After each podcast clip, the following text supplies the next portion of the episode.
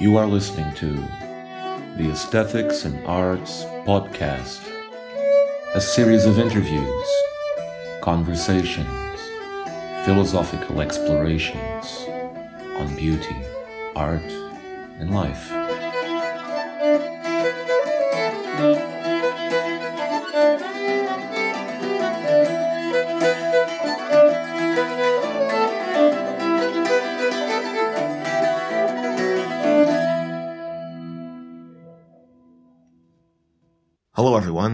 Vitor Guerreiro.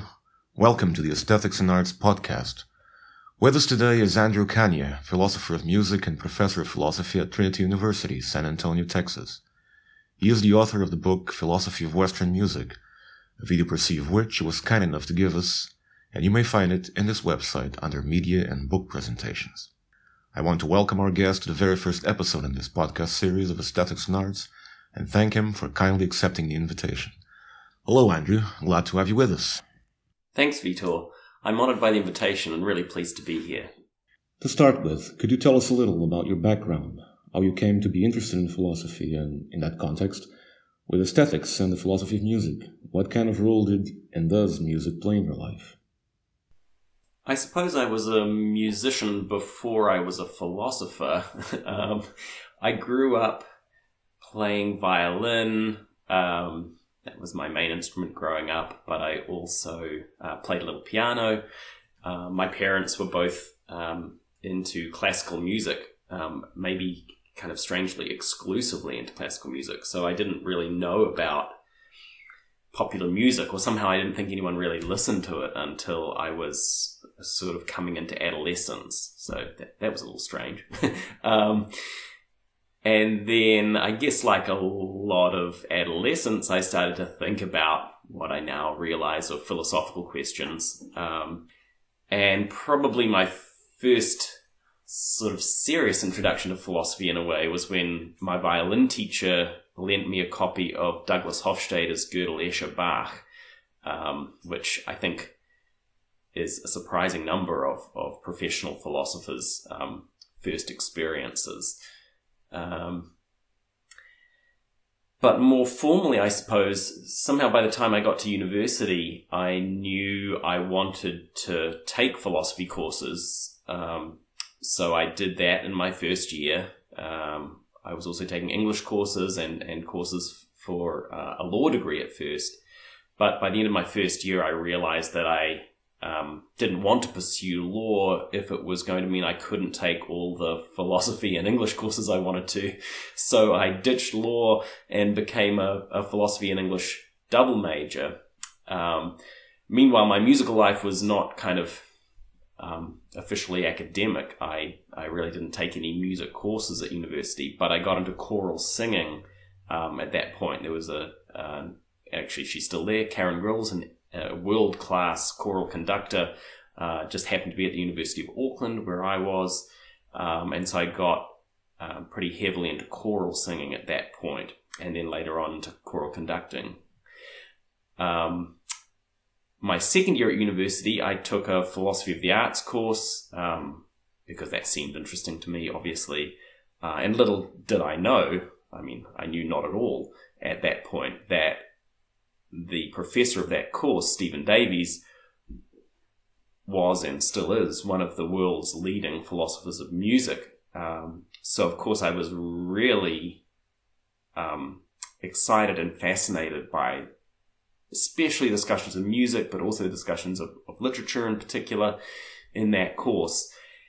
It really felt like two sides of my person were sort of coming together um, philosophy just gave me this way of thinking about music, which was such an important part of my life that I found deeply satisfying.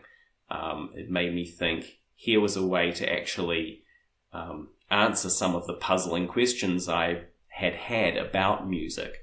Uh, and I hadn't encountered that kind of approach anywhere else before.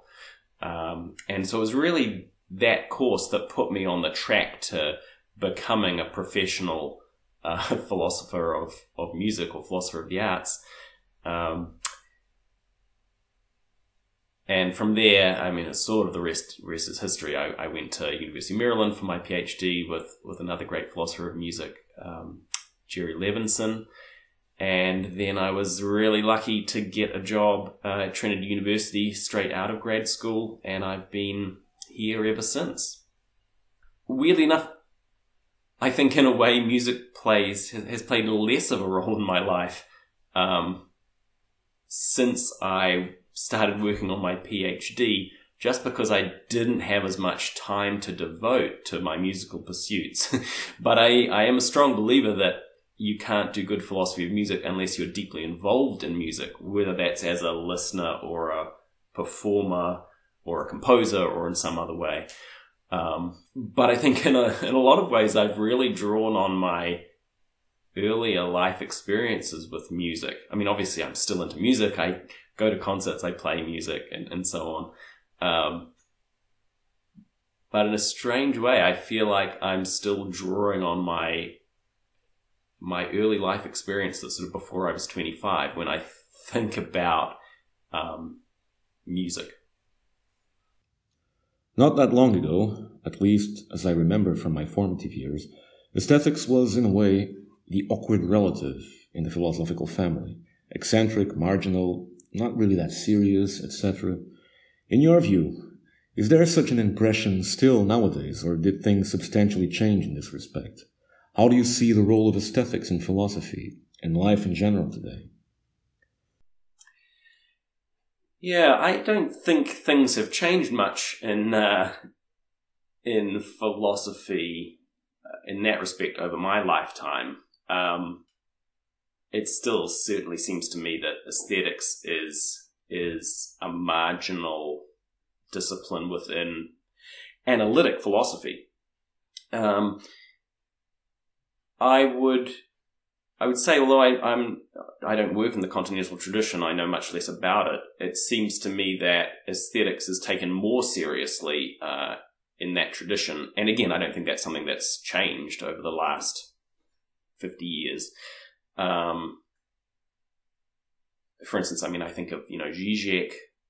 He's constantly talking about film and and and art uh, and he seems to be a big figure in the continental tradition.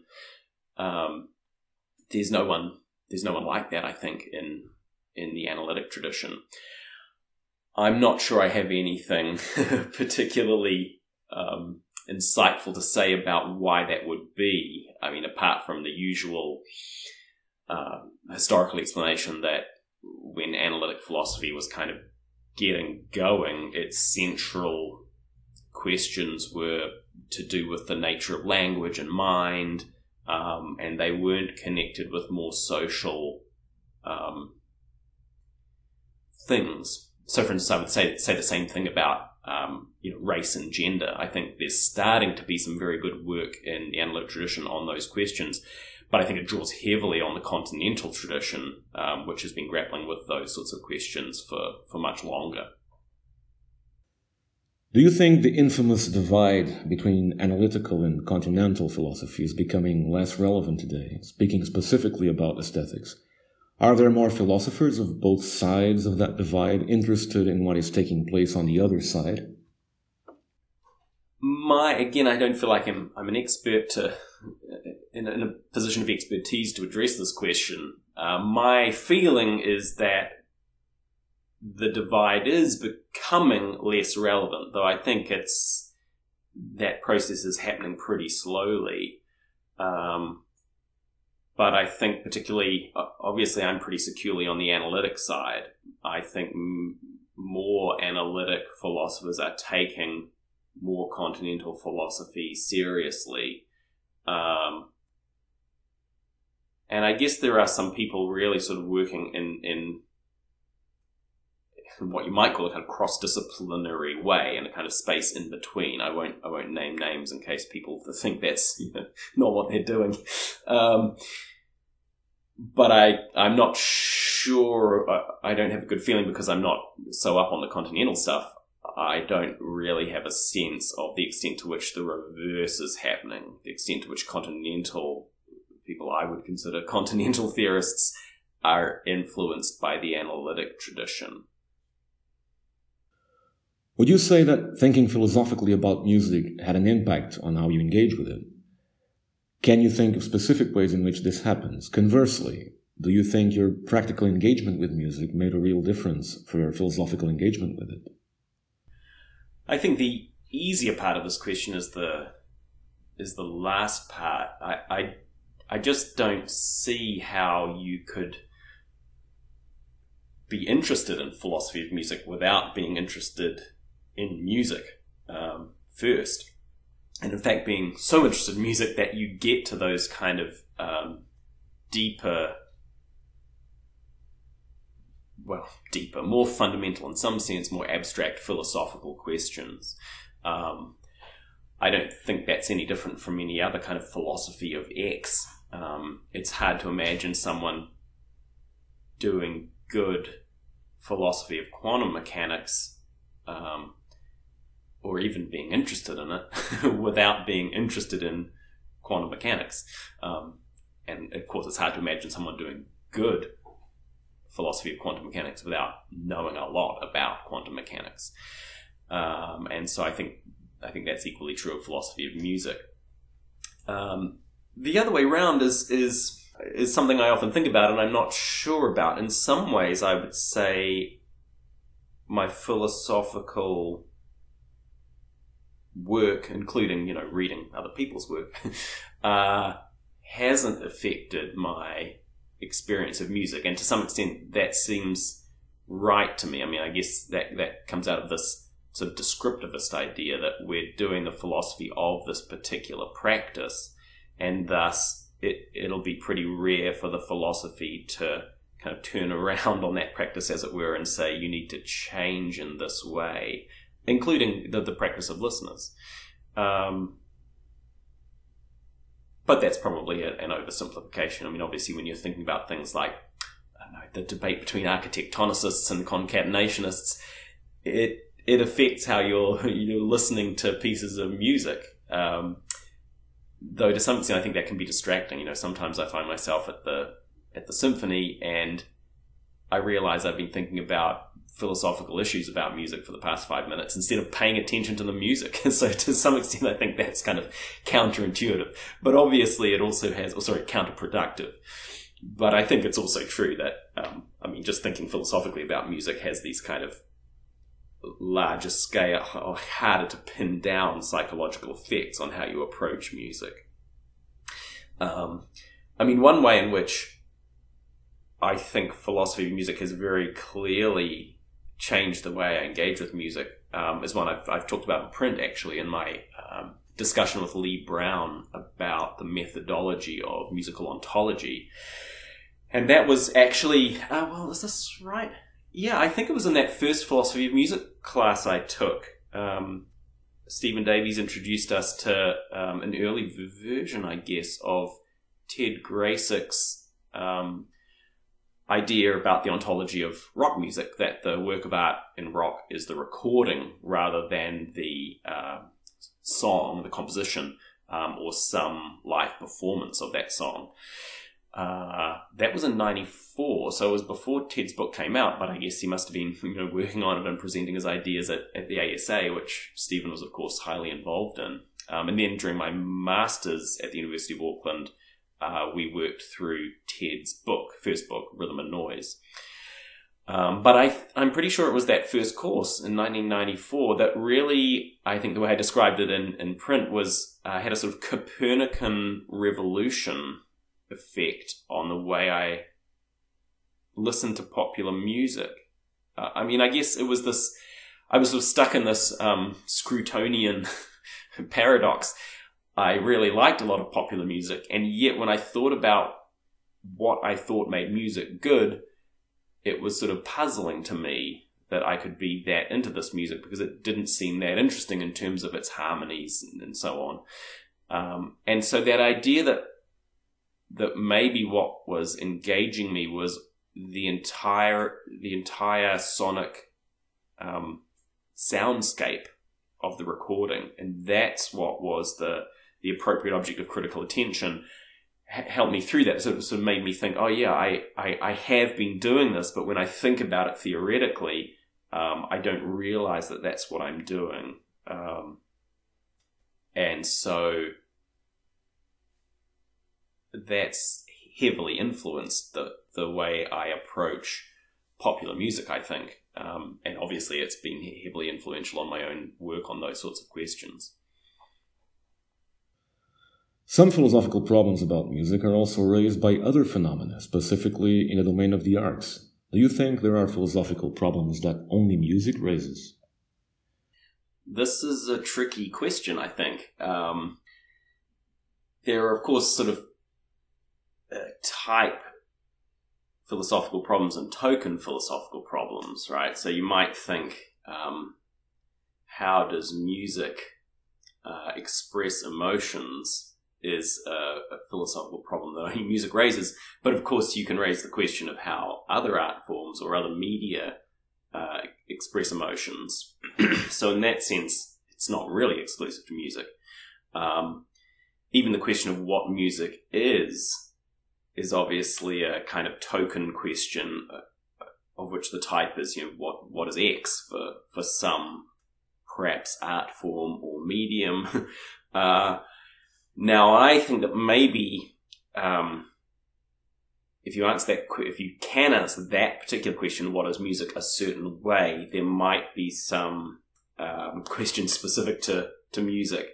Uh, for instance, if music is a medium, if you think of it not not essentially as an art, but as a medium, uh, the same way you might think of language as a medium um, that is used in the art of literature, then there might be philosophical questions about that medium, just as there are philosophical questions about language, or perhaps philosophical questions about depiction. But, you know, it's not even obvious that those, I mean, maybe this wasn't your question. It's not obvious that those are questions in philosophy of the arts or uh, aesthetics, even broadly construed. Obviously, questions about the nature of language are part of philosophy of language which not many people would think is part of aesthetics or philosophy of the arts. Questions about depiction are kind of, as it were, institutionally or professionally tackled by uh, philosophers of the arts, but it's not clear that it would have to be that way, right? Because there's lots of non-artistic pictures. Um, and so similarly, it's not clear to me that that the philosophy of music as a medium, in that sense, is is kind of necessarily part of the philosophy of the arts. Um, in, in some like ultimate perfected taxonomy of, of philosophical fields. Um, but anyway, I think that's in a sense the most interesting um, avenue to pursue with respect to this question. Your recent book is titled Philosophy of Western Music A Contemporary Introduction.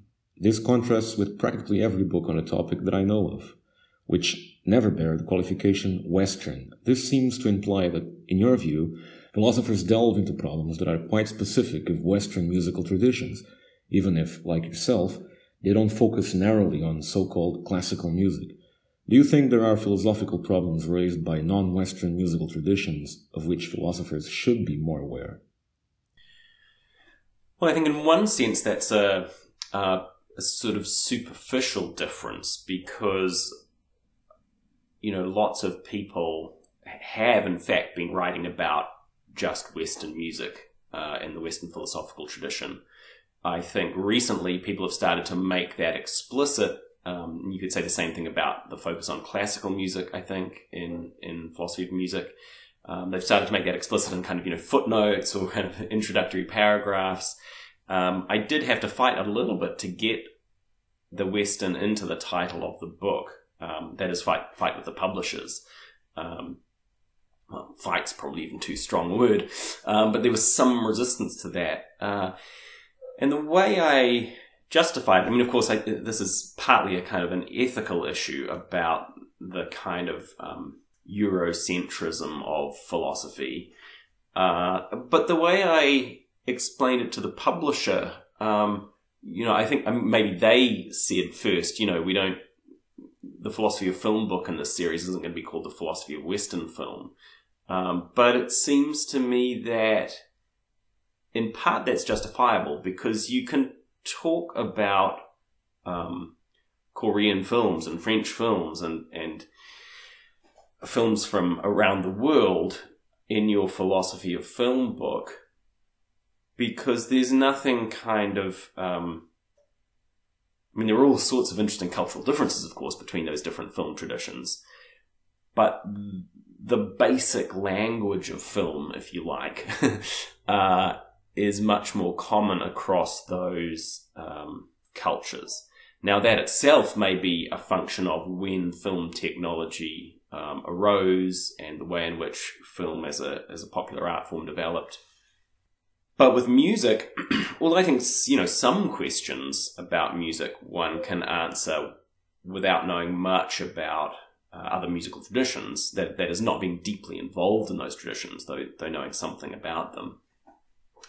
Um, when I address musical understanding, for instance, in, in chapter four of my book, I talk about um, tonality and functional harmony. Now, some of that stuff, uh, the very, uh, well, I think at least, even this is controversial, but I think at least some very general, abstract, basic features of um, what we might call tonality or meter um, are common to all natural um, musical traditions, as opposed to, for instance, avant garde musical traditions.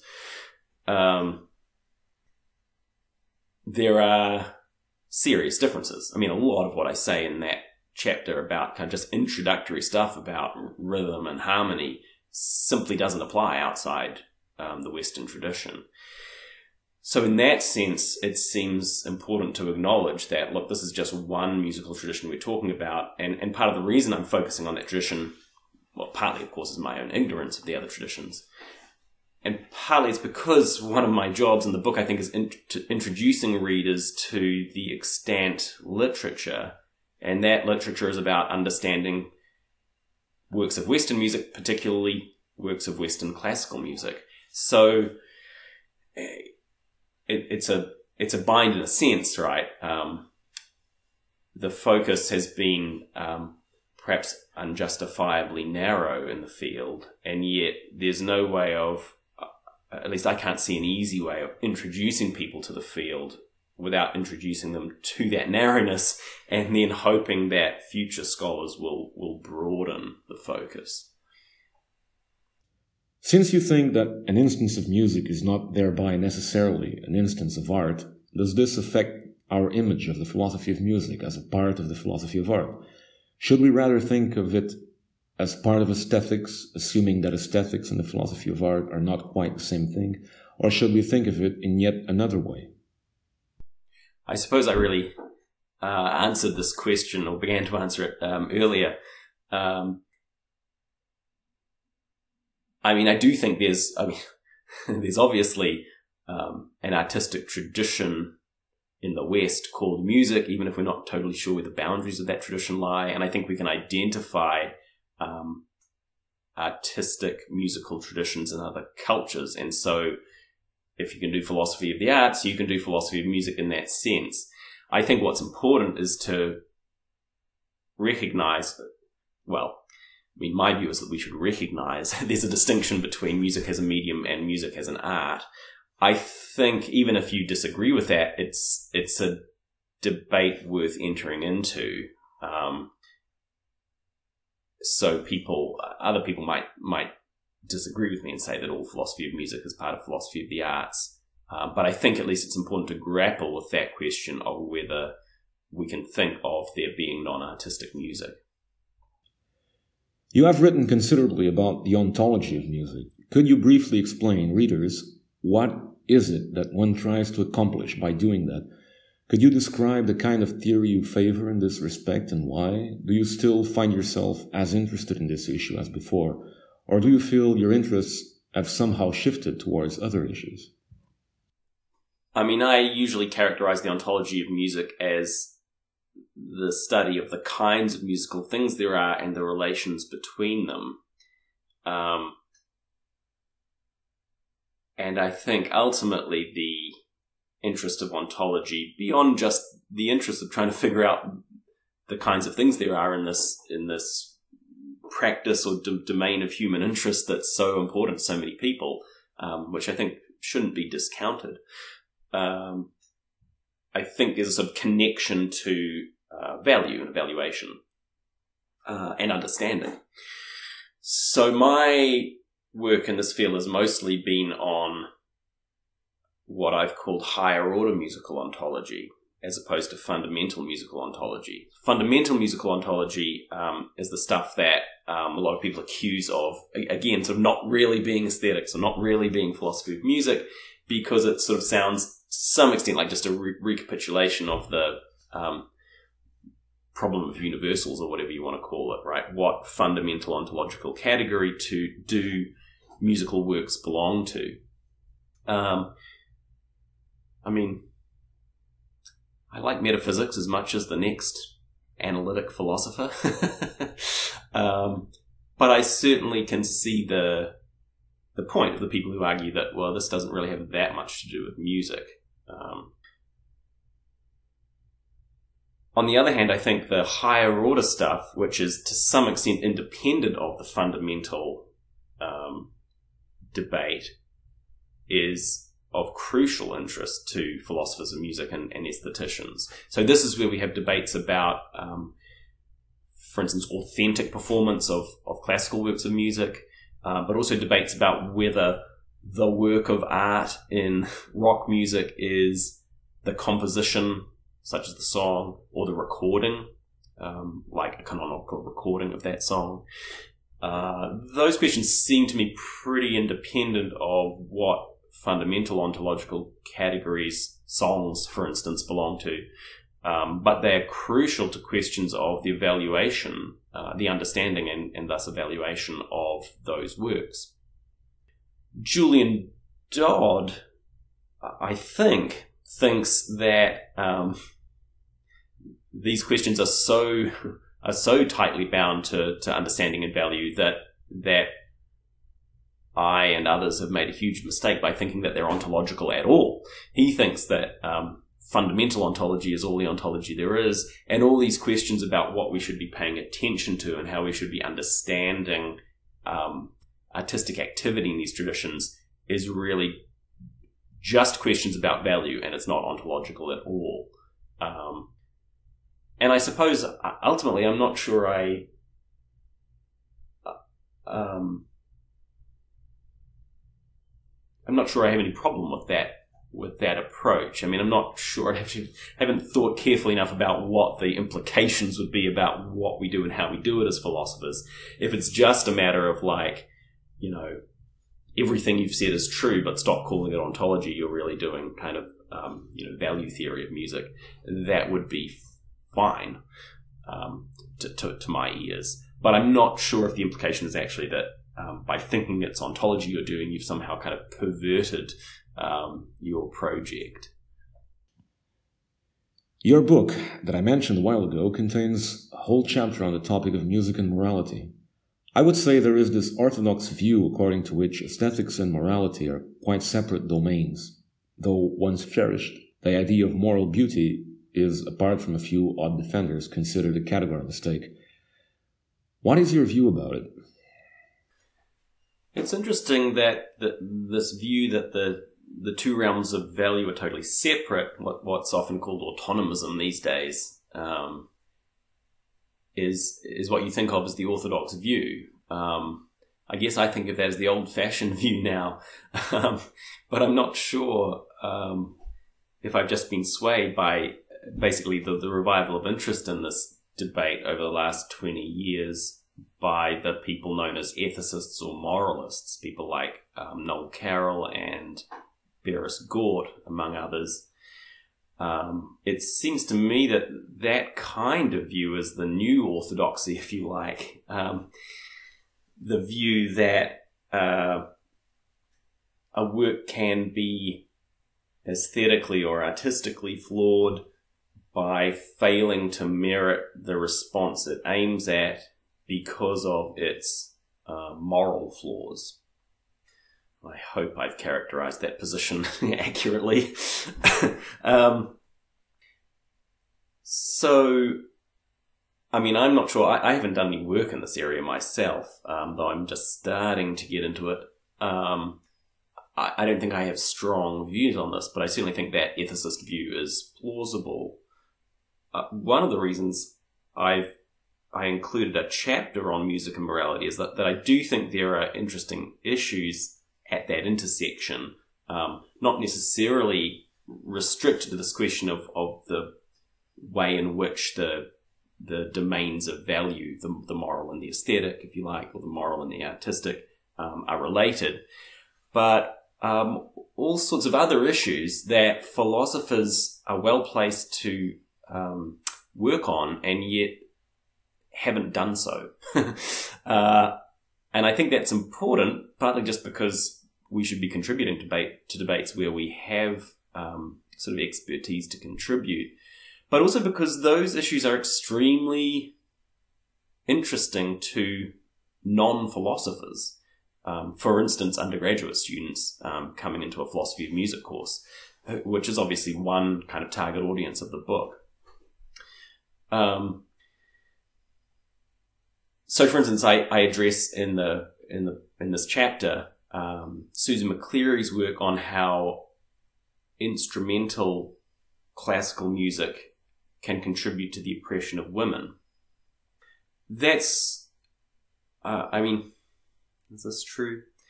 That's somewhat orthogonal to the to the sort of ethicism debate, but I still think it's a very interesting question. It raises issues about the nature of music. It's it's the ways in which it can represent things um, for instance, gender or gendered situations, um, you know, feeds into a lot of these um, debates that are ongoing in philosophy of music.